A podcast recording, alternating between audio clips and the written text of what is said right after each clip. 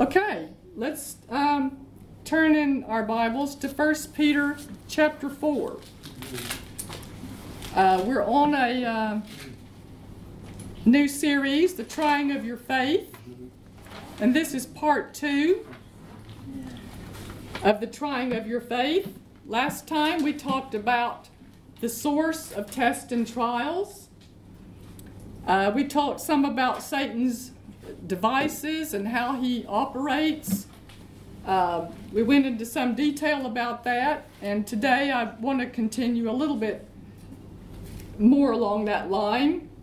Uh, today we're going to look at another one of Satan's devices that he uses to try our faith and to put our faith on trial, and that is questioning God's word and character. Satan comes to question God's word and and God's character. So let's uh, look at First Peter four.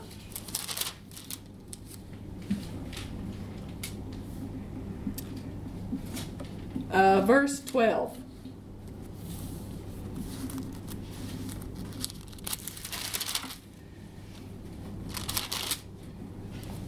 Beloved, think it not strange concerning the fiery trial which is to try you, as though some strange thing happened unto you.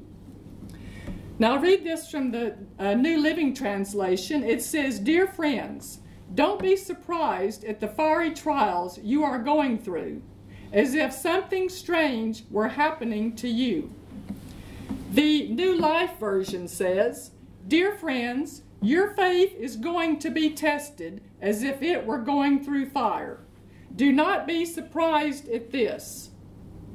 So the trial is of your faith. Last time, as I mentioned, we talked about the source of tests and trials, and God is not the one trying your faith. Peter did not say God is trying your faith. People just read in between the lines. And uh, they say, well, I know that's not what he said, but that's what he really meant. um, hold your place there and just turn a few pages back to the left to James chapter one. Hold, you, you can hold your place there in First Peter. We'll eventually be back there. Uh, James chapter one, verse thirteen. Let no man say when he is tempted, I am tempted of God, for God cannot be tempted with evil, neither tempteth he any man. Now I'm going to read this from the Holman translation. It says, No one undergoing a trial should say, I'm being tempted by God. For God is not tempted by evil persons or evil things, and he himself does not tempt anyone. Now you have to have a lot of help from the devil to misunderstand that scripture. I mean, that's about as plain as you can get. But we've had a lot of help from the devil to make sure that we reach the wrong conclusion. Satan is the one who will put your faith on trial. He's the one who comes to test and try your faith. He's the one telling you that God is the one putting you through this. You know, you, you buy a, a new car, you, you test it. You try it out, don't you? Uh, does it live up to the claims of the manufacturer? Uh, you know, take, take a, a company, uh, say that manufactures uh, clothing. And they make a uh, they make a clothing, say for firemen, and they guarantee this clothing is fire resistant or heat resistant. Uh, they they they have they know they made these clothes. They know it will stand up to the test. They know it will. If they say these clothes will resist three hundred degrees, they know it will. Now, a competitor may come along and put their clothes to the test and say, well, let's really see. Let's really see if these clothes will resist three hundred degrees or whatever. And that's what Satan does. He comes along to say, let's see if, if your faith is really real. Let's see if, if you've got the real deal. So you have a measure of the same faith God has. Uh, turn back just uh, one or two pages there to Hebrews twelve. Verse two. It says, looking unto Jesus, the author and finisher of our faith. So Jesus is the author and finisher of our faith. Our faith comes from Him. We have the same measure of faith that God has. God knows what our faith will hold up to anything that the devil brings against us. God already knows that. The devil's the one that wants to put it to the test and find out, is it the real deal? Will, will you stand or will you give in to, to his demand? He's the one that wants to know that. God already knows you're capable of withstanding anything he brings against you. It's the devil who comes to test your faith. Now back over uh, First Peter again, chapter one.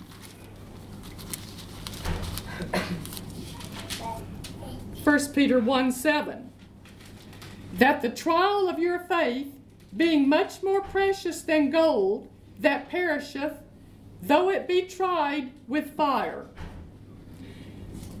He says faith is precious to God, and it's precious to you. Faith is precious. It's valuable. Because without faith, we cannot receive from God what He's already provided through, to us through His promises. Without faith, we cannot please God. With our faith, it enables us to overcome the world. That's our sign out there. This is the victory that uh, overcomes the world, even our faith. So it's valuable. It's precious. Uh, the people who came to Jesus in His ministry, at least half the time, when they came to Him, Jesus said, according to your faith, be it done unto you. He didn't say, according to my power, be it done unto you. He didn't say, according to my ability, be it done unto you. So their faith was the determining factor in what they received. The just shall live by faith. So faith pleases God. God values and esteems your faith highly, and so should you. Now, because your faith pleases God, because it is so valuable, because it overcomes the world system, it overcomes Satan and all his devices. Uh, you know, Satan realizes that. That's why it's a threat to him. Your faith is a threat to the enemy. And he recognizes that. Uh, the New Living Translation of this verse says, these trials will show that your faith is genuine. It is being tested as fire tests and purifies gold, though your faith is far more precious than mere gold. So when your faith remains strong through many trials, it will bring you much praise and glory and honor on the day when Jesus Christ is revealed to the whole world.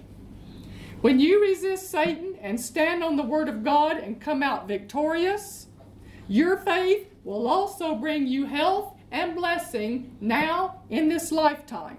This is why Satan takes a great risk. He takes a huge risk when he comes uh, against you with a test and a trial. Because when your faith passes the test, you're going to come out stronger. And that is not what he intended to happen. That's not what he's planning to happen. When he brings a test and a trial, he plans for it to drain your faith. That's his plan. Not to, not for you to stand, having done all to stand and come out stronger in victory. He plans to drain your faith, hang you up as a testimony, you know, have you go out and tell everybody, I tried that faith stuff and it doesn't work. That's his plan.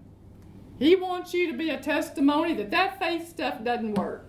Well, he's come to the wrong place. Amen? That's the outcome he wants, not for your faith to get stronger. The stronger your spirit becomes on the Word, the stronger your faith becomes, and Satan begins to lose control in your life. And with Satan, it's all about control. With Satan, it's all about control.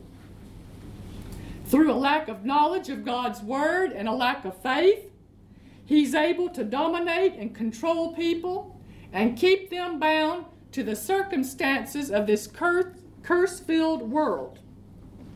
The more your faith gets developed in the area of divine health, the more Satan begins to lose control of that area of your life.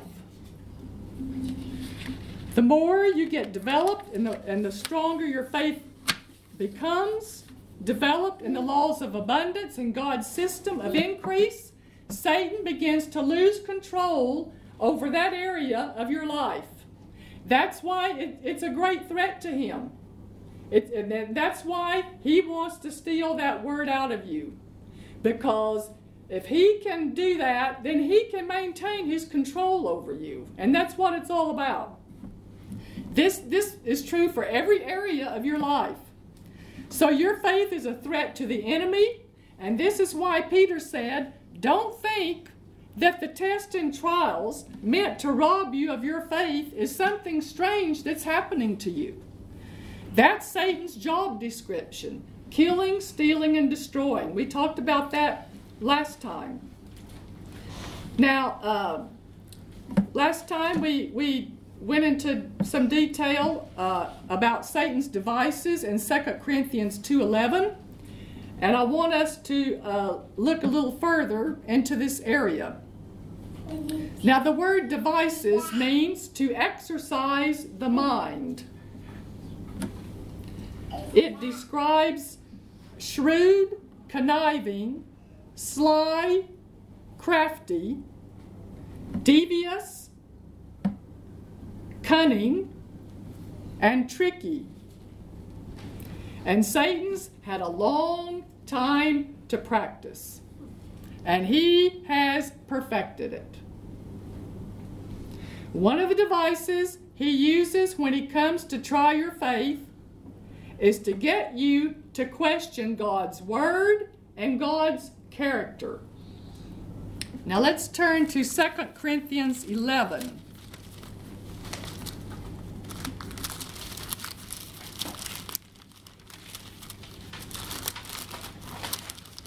Second Corinthians eleven.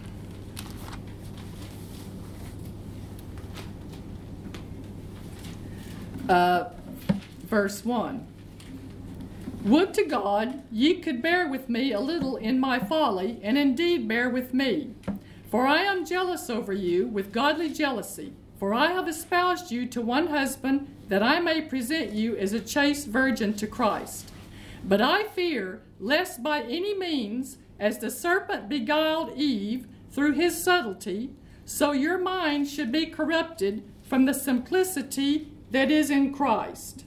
Now notice that phrase, and it might help to underline it, the simplicity that is in Christ.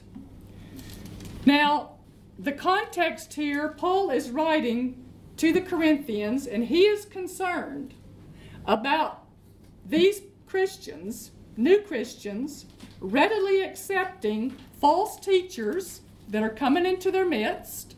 They're preaching some other gospel besides the gospel, besides what he's taught them. They're readily accepting false teachers, and they're rejecting the truth. That's the context he's writing in here. And he uses the example of Eve being deceived by the serpent. And he says, corrupted by the simplicity that is in Christ. In other words, something simple being corrupted or made complicated. He's taught them the simple uh, gospel of Jesus, and these false teachers come along and they're trying to make it complicated, and, and they've, they've dropped the truth, and now they're readily accepting what these false teachers have uh, taught them, and Paul's writing to them about it. Now, Satan is an ancient being. He hasn't always been God's enemy. In heaven, he was Lucifer, the anointed cherub. Uh, Ezekiel twenty-eight and Isaiah fourteen gives us a little glimpse of Lucifer. We don't have a whole lot of, uh, you know, information about him, but we get a little bit of insight there in those two chapters and books. We don't know how long he was in heaven. The Bible says iniquity was found in him, and he led a rebellion in heaven against God. And you can read about that in Isaiah fourteen. And God cast him out of heaven along with the other angels that joined him in this rebellion. Now, Peter also refers uh, to two worlds. And he refers to the world that now is and the world that was. Now, the world that was, he's referring to the pre-Adamic world. That's what Bible scholars believe. Some Bible scholars believe, I don't want to speak for all of them, but the full gospel Bible scholars believe that there was a race of people on earth before Adam. And this is what Peter's referring to when he says the world that was. Uh, it is thought that Satan was here on the earth in that pre-Adamic civilization. So he has been around for millennia, thousands of years, observing people and human nature. Satan is not God's equal. He's not man's equal. He is a fallen angel. We are created in the God class, in the likeness and image of God. Satan's not in the God class. He's not even the man class. He's a fallen angel. And that's why he has to rely on deception to get an advantage over people. And I, you know, I'm not uh, trying to embolden Satan or anything like that at all. He he has he's been stripped of his power. But what I'm trying to say is he has been here thousands of years. And he has been observing people for a long, long time. And your little few years here on this earth of human experience, you are not going to be able to mentally challenge him. You're not going to be able to mentally reason with him and outwit him, and outthink him, and outwit him on a mental level. You will not be able to do it. He he is uh, he's an intelligent being.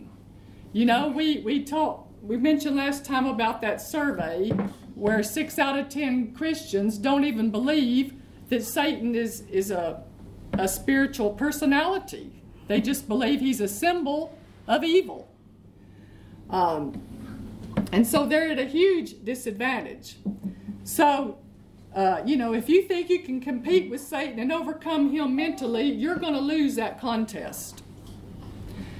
Uh, he has deceived the most brilliant. Over in Isaiah fourteen, I paraphrase it. It says, you know, the time's coming when man is going to look at Satan and he's going to say, "You mean that little thing deceived the nations? You mean that little thing is what robbed me of what God promised me? You know, I let that little thing talk me out of the promises of God. That little thing?" That's, that's what he really is. But he is very intelligent. And he's not the big shot he would have you believe, but he's been around for a long time. That's what I'm trying to say. Anybody, you know, he's very intelligent. You know, you've seen films about really intelligent people, but they're very evil. You know, they use their intelligence for evil purposes.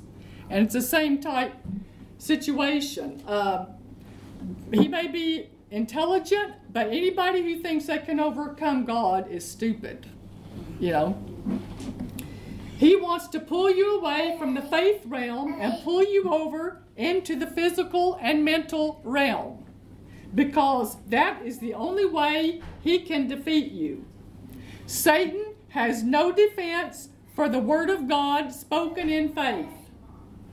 That's why if you can keep him in the faith realm, on the word of God, you will defeat him every time. So you make him deal with you on your terms. Don't deal with him on his terms. You make him deal with you on your terms in the area of faith. Satan may be an intelligent being, but greater is he that is in you than he that is in the world. Amen? Hallelujah. That's why it's a shame for a child of God to yield to him and to be deceived and defeated by him. Because the reality is, we're the ones who have an advantage over him. We have the name of Jesus. We have the Spirit of God, the wisdom of the ages, living on the inside of us. We have the Word, the sword of the Spirit. We have tongues. We can pray to God, and the devil doesn't even know what we're praying about. We can keep him totally in the dark about all of our affairs when we pray in tongues. So in reality, he's afraid of us. But when, you know, greater is he that is in us than he that's in the world. But if Christians, that's why we, we need to learn about how to lean on the Holy Spirit and how to listen to him and how to be guided by him. Because, you know, for Christians who never pay any attention to the Holy Spirit, they're not God inside minded. They think God's out there and on Mars somewhere. He's three hundred million miles away from them. They're, they're not aware God's on the inside of them. They're, they don't lean on him. They don't look to him. They don't pay attention to him. It's almost as if the Holy Spirit's not even there, you know. Um, but Satan, and, and when Satan looks at, at us, he's thinking, that's not fair. That's not fair. They've got the Holy Spirit on the inside of them. You know, they've got the name of Jesus. They've got the Word of God. That's not fair. I'm outnumbered. That's what he's really thinking. He's, that, he's really afraid of you. He's limited to the physical realm, but we are unlimited.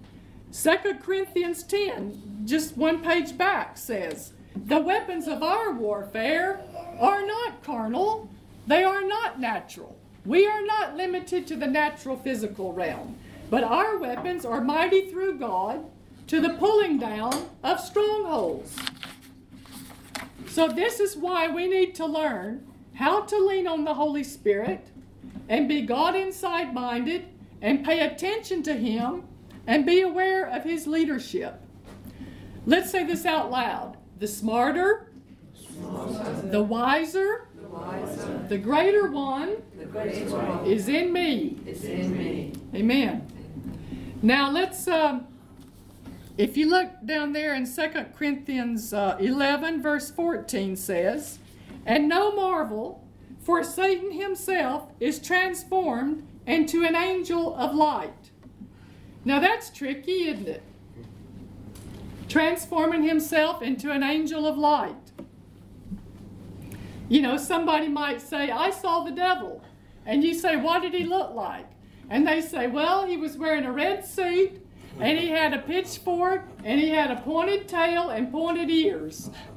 They didn't see the devil, okay? They just saw a film of somebody's idea of what the devil looked like. And just because somebody sees a bright, shining, glistening being doesn't mean they've heard from God either. This tells us he can transform himself into an angel of light. So I don't care if an entire choir of bright, glistening, shining beings appear in your bedroom in the morning. Whatever they tell you, you measure it and you judge it according to the Word of God. Amen? We judge and we check and we measure everything according to the written Word. Not according to some shiny, bright, glistening thing that looks like an angel. We check everything by the Word. Whatever they tell you, check it by the Word. If it doesn't agree with the Word, laugh at them and cast them out. Amen? Now let's turn to this example that Paul refers to in Second Corinthians eleven three. So hold your place there in Second Corinthians eleven. Hold your place in Second Corinthians eleven. And let's turn to Genesis three. Genesis three. This is the uh, example that Paul's referring to over in Second Corinthians eleven.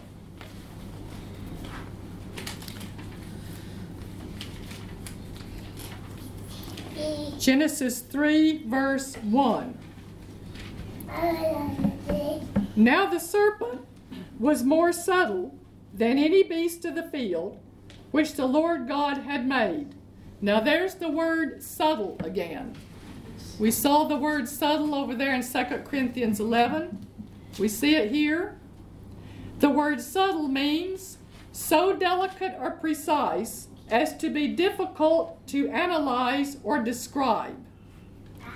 Making use of clever and indirect methods to achieve something. That's what subtle means.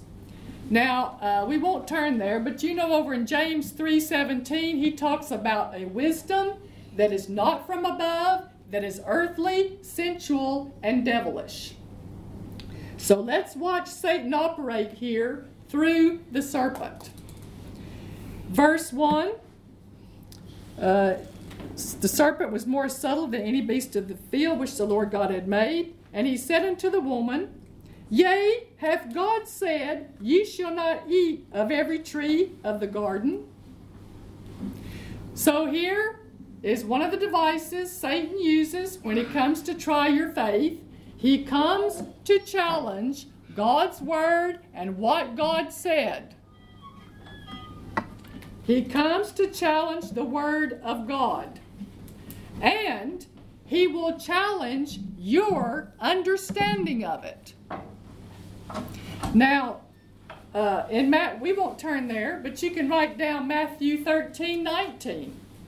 Jesus referred to this.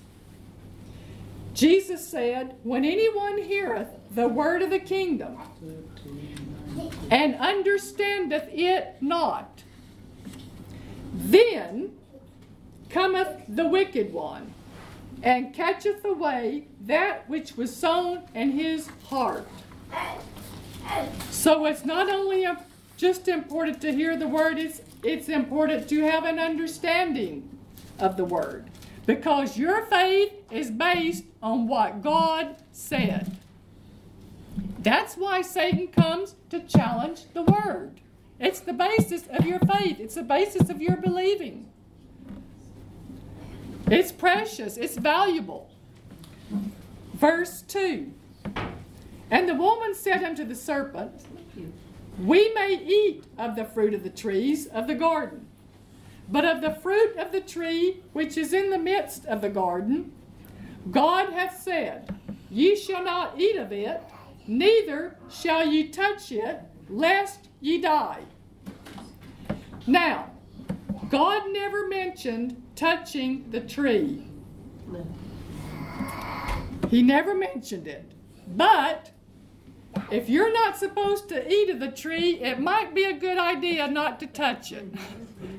You know? Because if you touch it, that's going to be the next step, isn't it? So, it might be a good idea not to touch a tree if you're not supposed to eat of it. But God never mentioned that. There's nothing confusing here about what God said. This is a simple instruction There is nothing complicated about it. In verse one, when Satan said, "Did God say you're not to eat of every tree in the garden?" This is the subtlety. He's trying to complicate a very simple instruction. This is his subtlety. God gives him a very simple instruction, and Satan comes to challenge that and make something complicated out of it. Complicating the simple. Now remember what we read in Second Corinthians eleven three. The context was something simple as the gospel of Jesus being corrupted and complicated by false teachers. This is what Paul was addressing. And he referred back to this example in Genesis three, where S- Satan beguiled Eve. Um, did I read verse three? Yeah, I did. Okay. Verse four. And the serpent said unto the woman, "Ye shall not surely die." This is a lie. Satan is complicating this and trying to get Eve to question God's word. He said, "You won't die." Look at look there on the same page, chapter two, verse seventeen. This is God speaking. "But of the tree of the knowledge of good and evil, thou shalt not of e- eat of it. For in the day that ye thou eatest thereof, thou shalt surely die." God said, if you eat of that, you will die. Satan says, no, you won't. Do you see how he operates? God says, yes, you will. He says, no, you won't. It's a lie. He's challenging their faith in what God said. He comes to challenge your faith about what God has said. Let's say this out loud. The simplicity, the simplicity of, faith. of faith.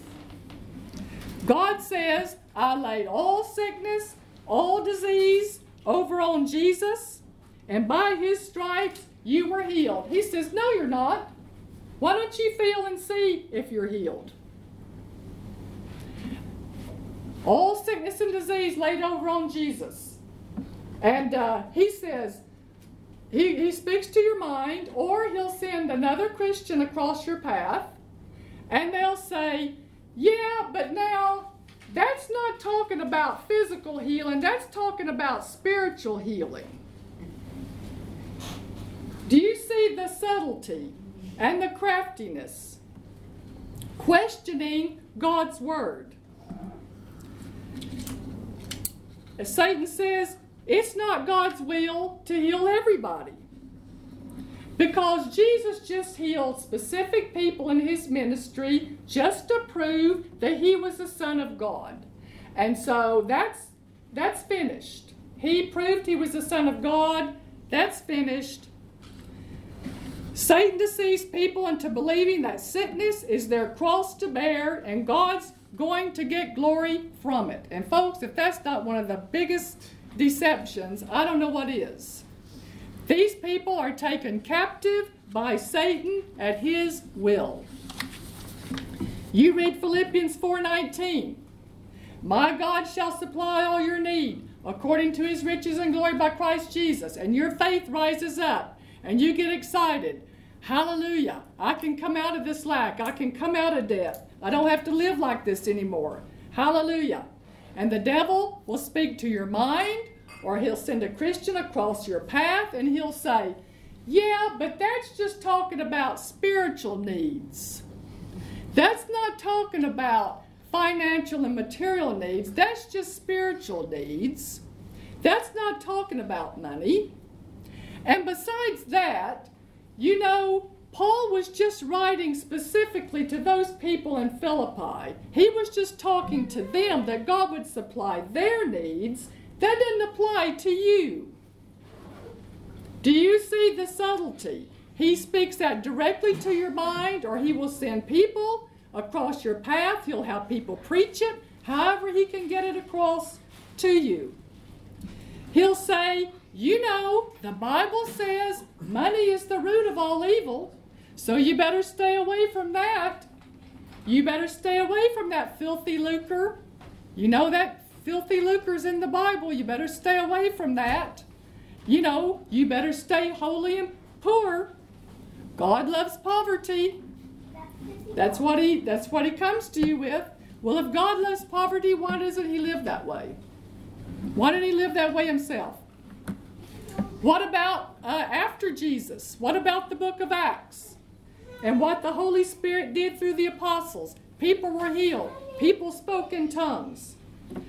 Uh, you know, and Satan will say, well, now, but you need to read these commentaries by these learned intellectual people. And they will explain to you, uh, you know, that this passed away. That was just for the early church. And that was just to get the early church started.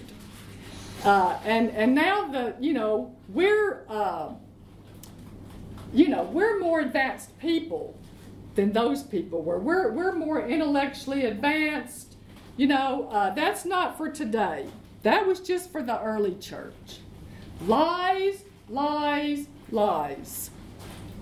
And if you listen to the, these things and you agree with them, your faith will run down the drain just like water running down the bathtub.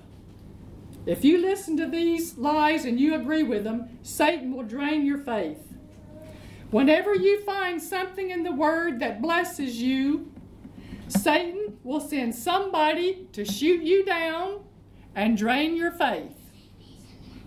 And you got all excited about something, and they just popped your balloon, and And you think, oh, well, you know, I got all excited there. I, I guess I should have known that's not for today. Or, you know, you start agreeing with that, and I mean, your faith will go down the drain in a matter of minutes. When God said to Adam and Eve, everything in this garden is yours. The gold, everything. Don't you know that faith rose up on the inside of them? Don't you know they got excited? You know, look at this abundance. As far as they could see, everything as far as we can see, it belongs to us. Don't you know they got excited? And here Satan comes along and says, did God really say that? Everybody say out loud, faith drainers. Faith drainers. These are faith drainers. He comes to challenge God's word. When you find a scripture and promise from God that blesses you, and the next thing you hear in your mind is, that's not talking about you, cast it out. Amen? The Bible says, casting down imaginations and reasonings and every high thing that exalts itself against the word of God, bringing into captivity every thought to the obedience of Christ. How many millions of Christians have been drained and robbed of their faith and robbed of the blessings and provision of God just by these few examples that I've mentioned. I heard Brother Copeland say one time, he said, I'm not going to a church and pay somebody to destroy my faith. And I'm not either. Amen? Hallelujah. We got enough with the devil. We don't need somebody else helping us. Satan just keeps using this little bag of tricks, lies, and deception over and over because people continue to believe it and accept it as God's will century after century. So don't allow the devil to drain your faith. God says it is precious. Satan will directly or through other people, question and challenge God's word and shoot you down. Does anybody in here know what I'm talking about? Have you ever had this happen? Yeah? Yeah. Amen. You come to a meeting like this, or you listen to a C D, or you read something in the Word, and you get excited about it, and somebody comes along to shoot you down. And always remember about that pastor's wife that walked in your hospital room. And what did she say to you? Um, you remember? Uh, that pastor's I wife, remember, she said, God is a God of affliction. Yeah, he did. I'm, thank you for reminding me. Yeah, that's what we're talking about. Yeah. She walked in her hospital room and said, God is a God of affliction. Now, isn't that edifying? You know what I mean? You want to talk about the devil. You know? You want to talk about a doctrine of devils. That's one of them. Notice the devil did not walk in her room dressed in a red suit, carrying a pitchfork with a pointed tail and ears. No, he sent another Christian, and not only a Christian, a Christian leader with that little faith drainer. He's trying to drain your faith. But when you know the truth and you stop listening to the devil's lies, it makes you free. Amen? Jesus said, Satan is a liar and the father of lies. I, I, this term pathological liar came to me, and I looked it up. It says a person who lies to the point of it being considered a disease or condition, an abnormally habitual liar. A person who lies compulsively, usually for no, for no external gain or benefit, and often with detrimental consequences. Now let's go back here to Genesis three, verse four. Satan says, you won't die.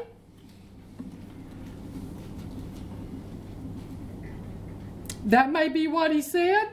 You know, that may be what God said, but that's not what he really meant. How many times have you heard that? How many times have you read something in the Word and your faith rose up and you got excited and somebody said, well, that may be what the Bible says, but that's not what it really means. You better run. You better run from those people. I have two questions. Why is Eve even having this conversation with the devil? Why is she even having this conversation in the first place?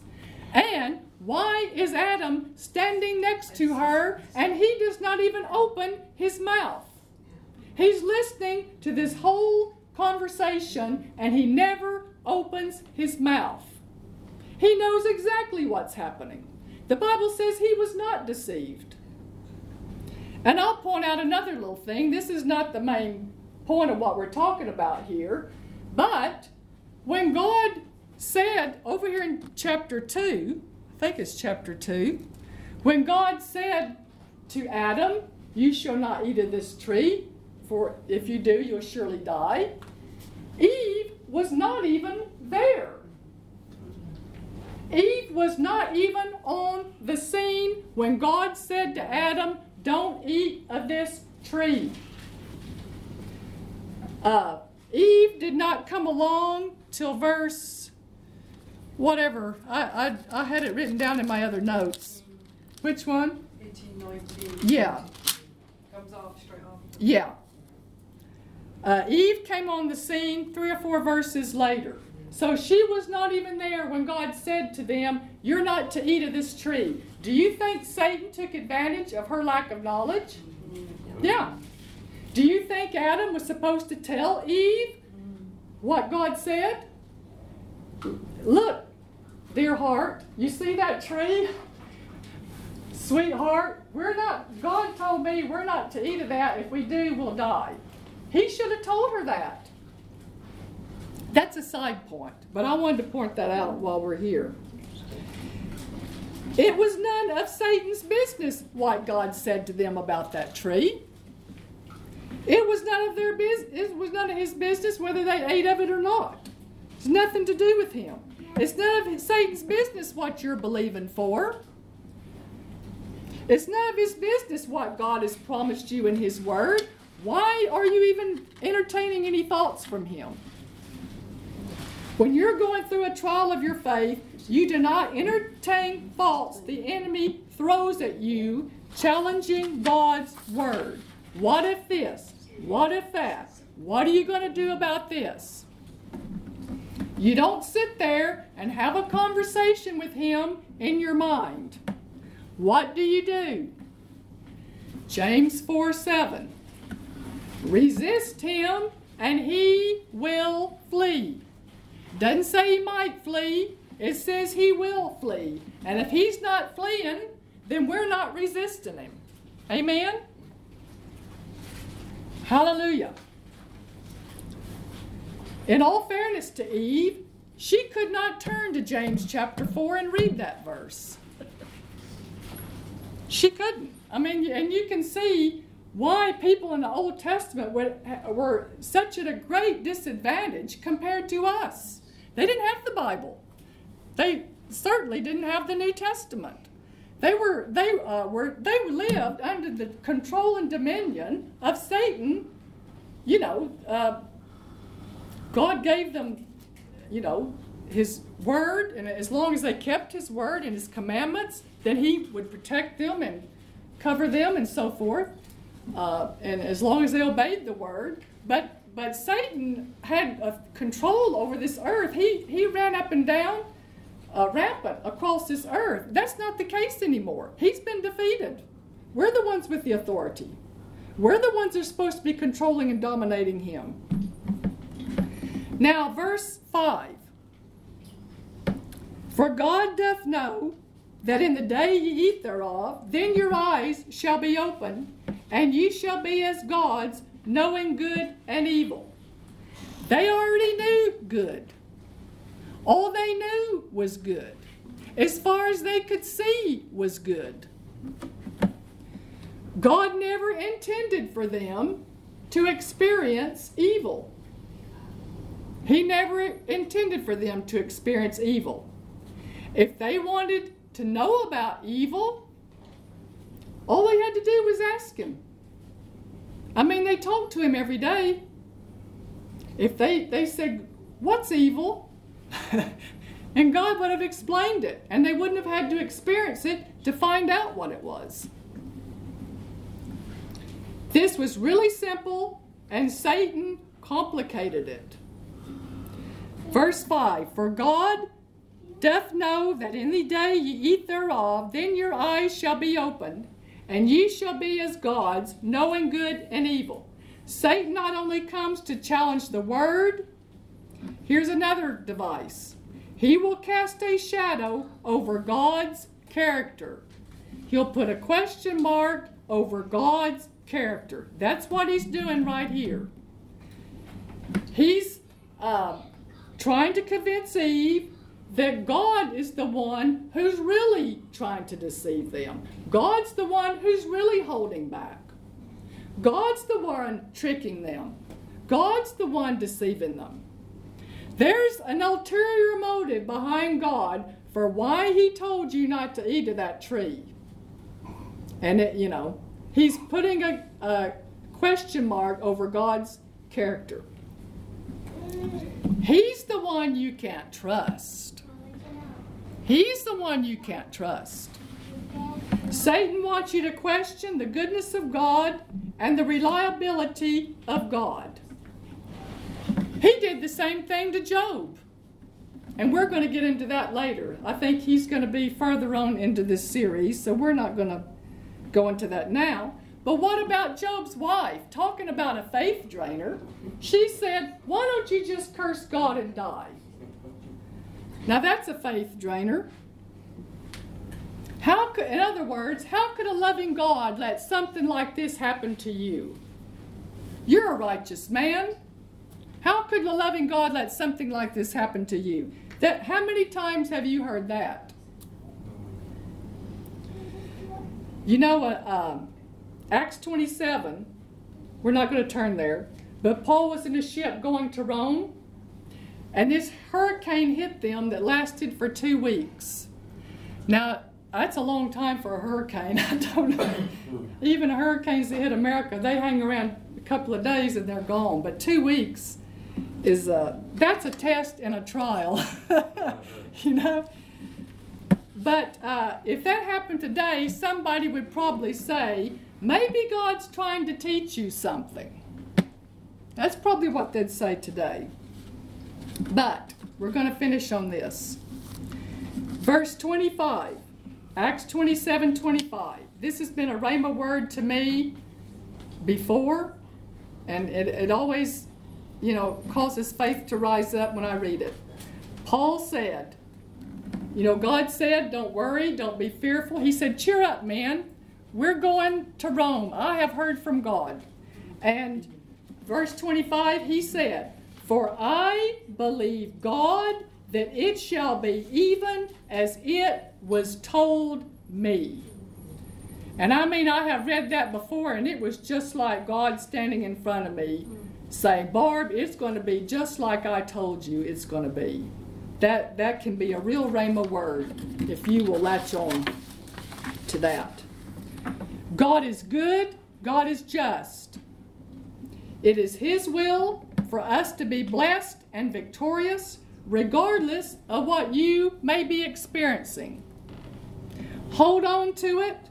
You will come out victorious. Hold on to your faith in your spirit. God is real. He's good. He's true. And no one ever trusted in Him and was made ashamed. Amen? That's what the Word says. Hallelujah.